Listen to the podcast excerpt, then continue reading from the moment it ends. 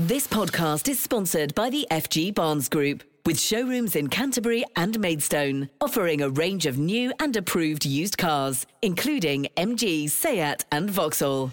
Kent Online News. News you can trust. This is the Kent Online Podcast. Nicola Everett. Hello, it's Friday, November the 18th. Thanks ever so much for downloading today's podcast. Coming up ahead of the World Cup starting this weekend, we've been chatting to the mum of a young woman from Kent who was killed in Qatar. Alison Patterson is urging the England team to highlight her daughter's case. A woman who was threatened by a robber at her Chatham home has explained why she's forgiven him. We'll be looking ahead to Gillingham's game this weekend. Plus, Sam Laurie has a roundup of what's on events going on in the county. But first, our top story today is that a man has died and another's been arrested after a lorry overturned in Strood. Lucy joins me now. It happened yesterday lunchtime, didn't it? Yes, that's right. Emergency crews Police were called to Station Road at about half one. Witnesses who were in the area at the time say the Renault lorry went over after turning from Frindsbury Road, and it's understood it crushed a black Vauxhall car. I was actually travelling nearby not long after it happened and was due to turn into Station Road, but it had been completely sealed off by emergency services and remained closed late into the night. And on Kent Online, Lucy, we got pictures, haven't we, showing people trying to clear rubble? That's right. The vehicle was a dumper truck, and the back appears to have been filled with a load of waste. One side of this road is lined with houses, and it appears people who were either at home or in the area at the time rushed to try and clear what they could. And finally, what do we know about the man who died and the person who's been arrested? Well, police have told us the man who died was in his 40s and passed away at the scene. A 40 year old man has been arrested on suspicion of causing death by dangerous driving, and officers say their inquiries are ongoing. Members of the Serious Collision Investigation Unit are keen to hear from anyone who saw the crash or might have dashcam footage or CCTV. They've set up an appeal line. The number is 016 622 798 538, or there are details of an email address and the reference number within the story at Kent Online. Lucy, thank you ever so much. Kent Online News. Some other top stories now, and an Ashford man who punched a street pastor in the face just months after being spared prison for another attack has now been jailed. Tiger Walker promised never to touch alcohol again when he was given a suspended sentence in January, but he was arrested on the high street in July after assaulting an elderly volunteer while drunk. The 20 year old from Whitfield Road has been locked up for 12 months. A caravan's been set alight in a suspected arson attack in Maidstone. Firefighters and police were called to Durham Close in the early hours of this morning. No one was hurt, but it's being treated as suspicious.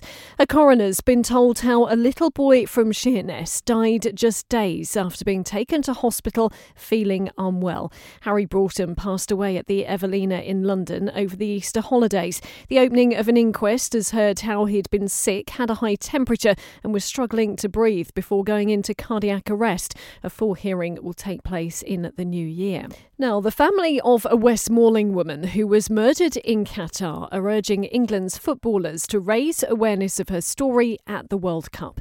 24 year old Lauren Patterson was working as a teacher there when she was killed. One of the men responsible has already been released from prison, and the other is due to be freed next year. Lauren's mum wants the England team to make a letter L with their hand to highlight her daughter's case. Alison has been speaking to Lucy. Lauren went out to Qatar as a teaching assistant um, and then became a teacher out in Qatar. And um, dreadfully, in October 2013, um, she went missing. And we later found out that uh, two people had um, murdered her and then taken her to the desert to dispose of her body. At the time, it just didn't seem believable. It felt as though it wasn't happening to me. It wasn't true. It just, I just couldn't comprehend. I couldn't comprehend what had happened and I couldn't comprehend why someone would go to those lengths. And how do you feel about the World Cup being hosted in Qatar? Um, I'm happy for football. I love football and I'm really behind all the teams. But I just think people should be aware, be very cautious, um, because it's somewhere where the culture is different, which we should respect. But justice doesn't ever seem to be given. We were asking the England squad to think about Lauren when they're playing, um, to think, you know, if we wanted them to show some kind of sign, if, for example, um, there was a goal scored, they could make the figure of L with their hands. Perhaps not just for Lauren, but perhaps an L for change, for changing Qatar, for other families that might have to deal with their justice system and to represent minorities um, that don't seem to have the same rights as the Qatari people. Yeah, and I know um, the president of FIFA has said, you know, to focus on the football and, you know, yeah. the sport should be the main thing. But do you think there's room for both? You know, you can actually make a difference while they're out there? I think so. I think not just the footballers, but perhaps the supporters and the fans. You know, if they can all think, you know, if the L for Lauren means change, that would be a remarkable thing. Um, and I think footballers and also other people involved in the World Cup have an amazing platform to try and push for change. And after such an awful thing happened to your daughter, is Qatar somewhere you would ever visit, or you know, what kind of advice would you have for fans who may be going out there? I mean, for me, um, there's bad people around the whole world. It's not Qatar that's bad; it's two people. But I think every person that goes out there has to remember that it's a different culture and different rules. Although we might not want to follow them and we don't understand them, you still have to think about these things very, very carefully before you travel there. And this justice that you're you you know you're fighting for is that something you struggled with when Lauren's case was going through the courts? Yes, I think it was the fact that um, it was forever changing. When I felt that we could understand what was happening, it would then change. And we got through the whole of the the justice judicial system as such. And then right at the very end at the very last last minute it changed. And that was when we had no way of proceeding any further. And that's what i think was so unfair you know to give someone 10 and a half years manslaughter for something as dreadful as, as that just doesn't seem right and you mentioned that you're a football fan yourself. I mean, do you think people are finding it a bit more difficult to get behind the England team this time round because of all these issues? Yes, and I think that's very sad.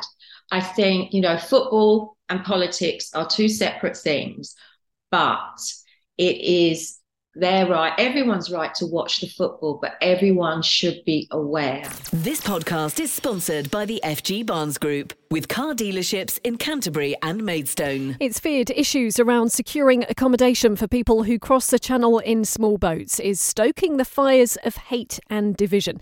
Earlier this month, a video claiming to show a group of asylum seekers arriving at a hotel in Folkestone was shared more than 125,000 times on Twitter. Turns out it was an overseas film crew who was staying in the area. The Home Office is being urged to speed up the asylum application process to reduce the huge backlog in cases. Dozens of Kent police officers are being transferred to work as call handlers after their 101 system was criticised. We told you in the podcast last month how people were finding it hard to get through to the non emergency number, with just over half of calls unanswered in one month alone. Well, a shortage of staff was blamed, so 35 officers have been moved from regular duties into the control room. Several people have been arrested in Maidstone as part of a crackdown on crime in the town centre. Police were out last weekend to respond to concerns about antisocial and disorderly behaviour. Two men were detained after officers seized a knife, while other suspects were questioned on suspicion of a fray. A woman who was threatened by a robber at her home in Chatham has been telling the Kent Online podcast how she's forgiven him and hopes he turns his life around. Harry Garrity got into Shevin Enna's house in July last year. She's been recalling that moment to reporter Sean McPolin. I came in, put my stuff down, um, and walked into the kitchen, and I heard someone rustling upstairs. So I called out to my brother, and I, then I saw a, a, guy walking down the stairs, and it, you know, it was shocking and like it was really scary, mm-hmm. obviously, and he was he was threatening me, um, and yeah, I. Uh, all I can say is I, I was petrified, but but you know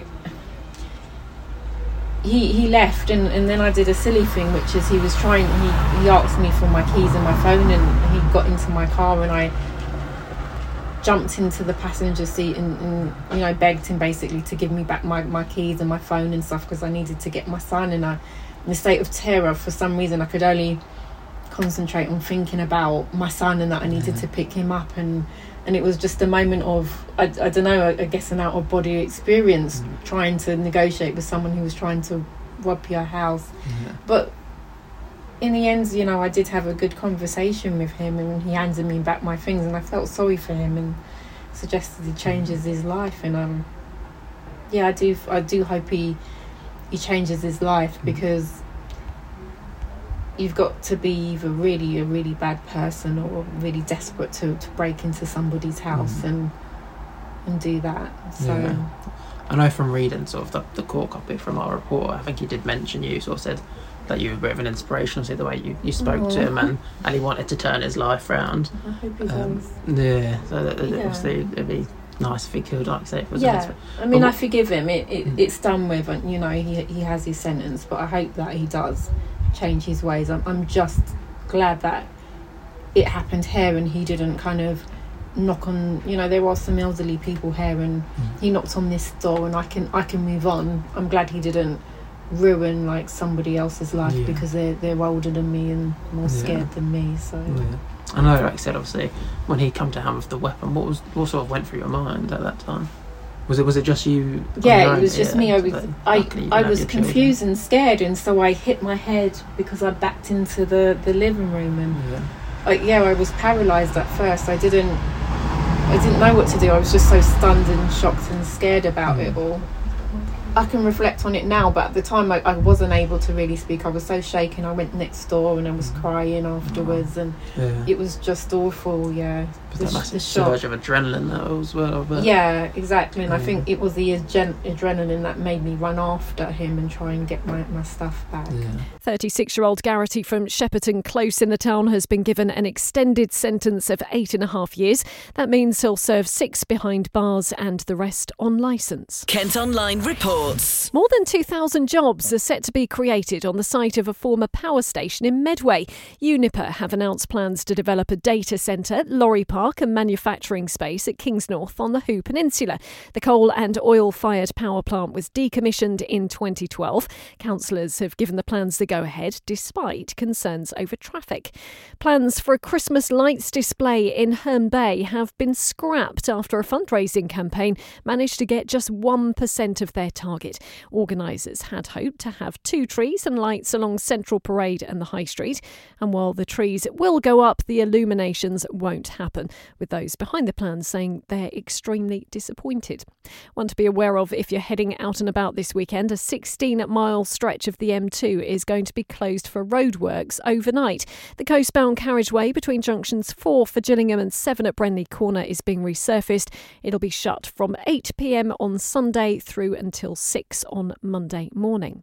The Kent Online podcast has been told how more and more people are searching online about workplace bullying because they're feeling targeted. There's been a 300% jump in searches in the last three months alone. Antonio Fletcher is from Whitehead Monckton Solicitors in Maidstone and he's been speaking to Kate Faulkner as part of Anti Bullying Week. Bullying can take many forms. It can range from uh, the exclusion of individuals to more overt uh, actions of um, you know what, what what people might consider, let's say, playground bullying and name calling, and um, you know, sort of being aggressive and confrontational with people, where uh, where where that's unnecessary and unwarranted, and, and again might be for reasons that are completely disconnected to, to, to what's appropriate in the work environment. The, the point to make with with regards to bullying is the impact that it will it has on people. It's always worth thinking about who your audience is and and whether you know um, how people will respond to certain things that other people might consider to be banter and uh, and things like that. Now we've seen the statistics as well that in the last year we've seen a huge jump in searches for workplace bullying, workplace bullying policy. Can you give any reason as to why we would see an increase at this time? I think that there's probably a number of factors that feed into this. There's the online element. I think there's a lot of communication that's still taking place online via messages, via emails, and things like that. Uh, and and sometimes, uh, if you like, the tone um, of uh, of those sorts of messages can come across um, in ways that people don't intend. So there's that accidental if you like, miscommunication that, that makes people perhaps feel that they're being um, targeted. Then you've got the in person elements as well. People coming out of a period in which, let's say, they, they've either worked exclusively from home or predominantly from home, uh, and um, let's say their social interactions might not be quite at the level that they should be anymore. Uh, and then suddenly they're finding themselves dealing with people much more regularly face to face. Some of those communication skills might have slipped. Some people may be more abrupt. Some people may may find those sorts of situations more stressful and, you know, be deliberately more abrupt. I don't think we've suddenly become nastier um, overnight to each other. At least there, would be no reason to necessarily think that. So you, you probably put a lot of these instances down to those sorts of factors and, and, and probably a drop, drop in communication skills. Certainly, online bullying as well is certainly something you hear more about um, with with younger people and things like that, and, and and the drawing of lines between, let's say, sort of social media and other relationships, and the the incessant nature of it as well.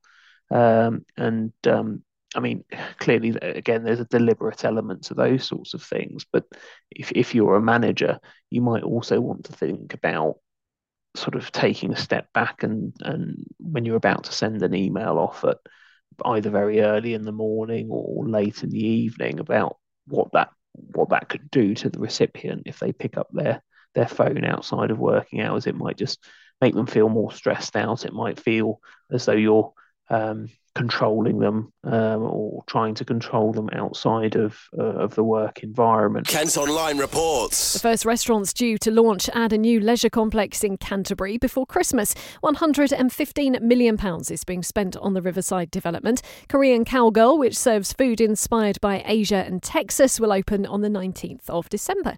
Thousands of people have been getting into the festive spirit at Maidstone's Christmas light switch on. Gary and Chelsea from our sister radio station KM AM/FM were in Jubilee Square last night, along with the cast of this year's Hazlitt Theatre Panto Sleeping Beauty.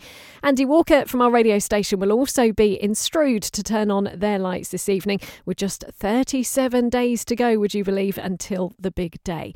Olly Murs is going to be coming to Kent. He's the latest star added to the summer series of gigs at Margate's Dreamland in 2023. He'll be performing on the scenic stage next August, with tickets going on sale a week today. And now for details on everything going on in Kent this weekend that you need to know about. Here's our features writer, Sam Laurie. I did warn you last week that we'd be getting stuck into lots of Christmas events from now on, and I didn't lie. We've got a few Christmas things to see and do opening up this weekend that are well worth a visit, even if you're not quite in the spirit of things just yet. This Friday sees two fantastic festive activities open in Kent. The sellout Christmas at Bedgebury light trail returns and will illuminate the National Forest with a million sparkling lights. There'll be giant baubles hanging from the trees, a beautiful light tunnel, and some incredible installations, and it has been truly spectacular in the past. We're going along to the opening night and we'll let you know what we think of this year's light trail online. The second event, also opening on Friday, is Skate Tunbridge Wells. The pop up ice rink returns to the town for the 12th year and it's a really great family day out. There's one large rink and a second smaller rink, which by day is ideal for parents and toddlers, and by night is transformed into a Bavarian curling rink. There will also be an outdoor Christmas market to enjoy while you're there, so there's loads of things to see and do if you do end up heading down to the ice skating rink this weekend. Okay, now we've got Christmas out of the way, let's move on to some other things to do this weekend. On stage is the hilarious Sarah Pascoe. The comedian, known for her presenting roles on Comedians Giving Lectures and The Great British Sewing Bee, is bringing her new tour, Success Story, to the Leas Cliff Hall in Folkestone on Saturday, and she's also at the Assembly Hall Theatre in Tunbridge Wells on Sunday. Also, at the Marlowe Theatre in Canterbury this weekend is South Pacific. There are still a few tickets left to see the classic wartime musical, which will be in Canterbury until Saturday night. And finally, 90s boy band East 17 are coming to the Central Theatre in Chatham on Saturday as part of their Christmas tour. I know, I know, I'm sorry, I said we were done with Christmas, but not quite yet. The group are known for their Christmas number one, Stay Another Day. I know you all know it. Um, but they've got plenty more nostalgic hits that they'll be playing in Chatham and also at the Assembly Hall Theatre on Wednesday as well. So, if you're brave enough to face the cold weather this weekend, you can visit some of the outdoor family events, but if not, you can always cosy up in a theatre and watch some great live entertainment instead. Kent Online Sport. Football and Gillingham returned to league action this weekend after their success in the FA Cup. They made it through to the second round after beating non league AFC Fylde on Tuesday night in a first round replay. Tomorrow they head to Newport County, who are just three places above them in the League Two table. Well, Neil Harris has been speaking to our Gillingham reporter Luke Cawdell. Back to league action then? Yes. Uh, you're quite believe that you've got a couple of league games to, to look forward to now after sort of Um, cup games. yeah, we wouldn't say relief. I think we've quite a good record in the cup at the moment, haven't we? in the cup games, we seem to quite enjoy the one-off occasions. Uh, the, le- the, the league has to be the priority. Always has been. uh, Even spoke about that before Brentford and before uh, Papa John's. So that, it's same with the FA Cup. Really, really pleased we're through. Um, but the league's the priority and, and sort of the unhealthy position we find ourselves in. So we look forward to the next one. Newport, uh, two big games really in, in sort of four days. Newport and Crawley. You'll be treading a familiar path down to Wales, won't you? Um, Newport, what are you expecting? Um, Newport um, under James Rowberry um, played some football and, and good set up. Graham Coughlan's come in and uh, got a little bit more probably pragmatic, a little bit more um, um, maybe basement League Two, thinking about getting the ball forward a little bit quicker. So uh, know what to expect from Newport, know what to expect. Uh, Rodney Parade um, was a ground I've visited a few times. Um, passionate fan base that, that want their team to do well. So uh, tough challenges always in the division, uh, but one we're certainly you know well up for and looking forward to. Two, two away games, isn't there? For one on the Tuesday as well against teams that are just above you in the league. You'll, you'll want to reel them in, won't you? Yeah, the mindset for us has to be.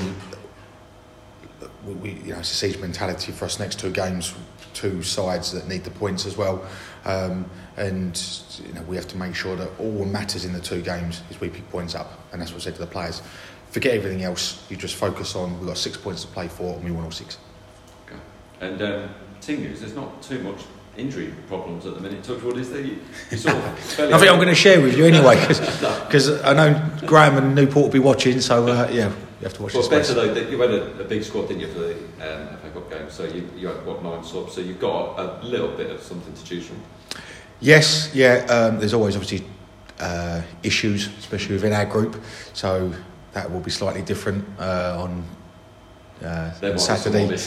yeah, um, yeah. Look, look, yeah. So there's some players that have struggled since Tuesday night. is- That was what I'd say, um, without telling you who they are, but have struggled. So um, that will be a different squad for for Saturday.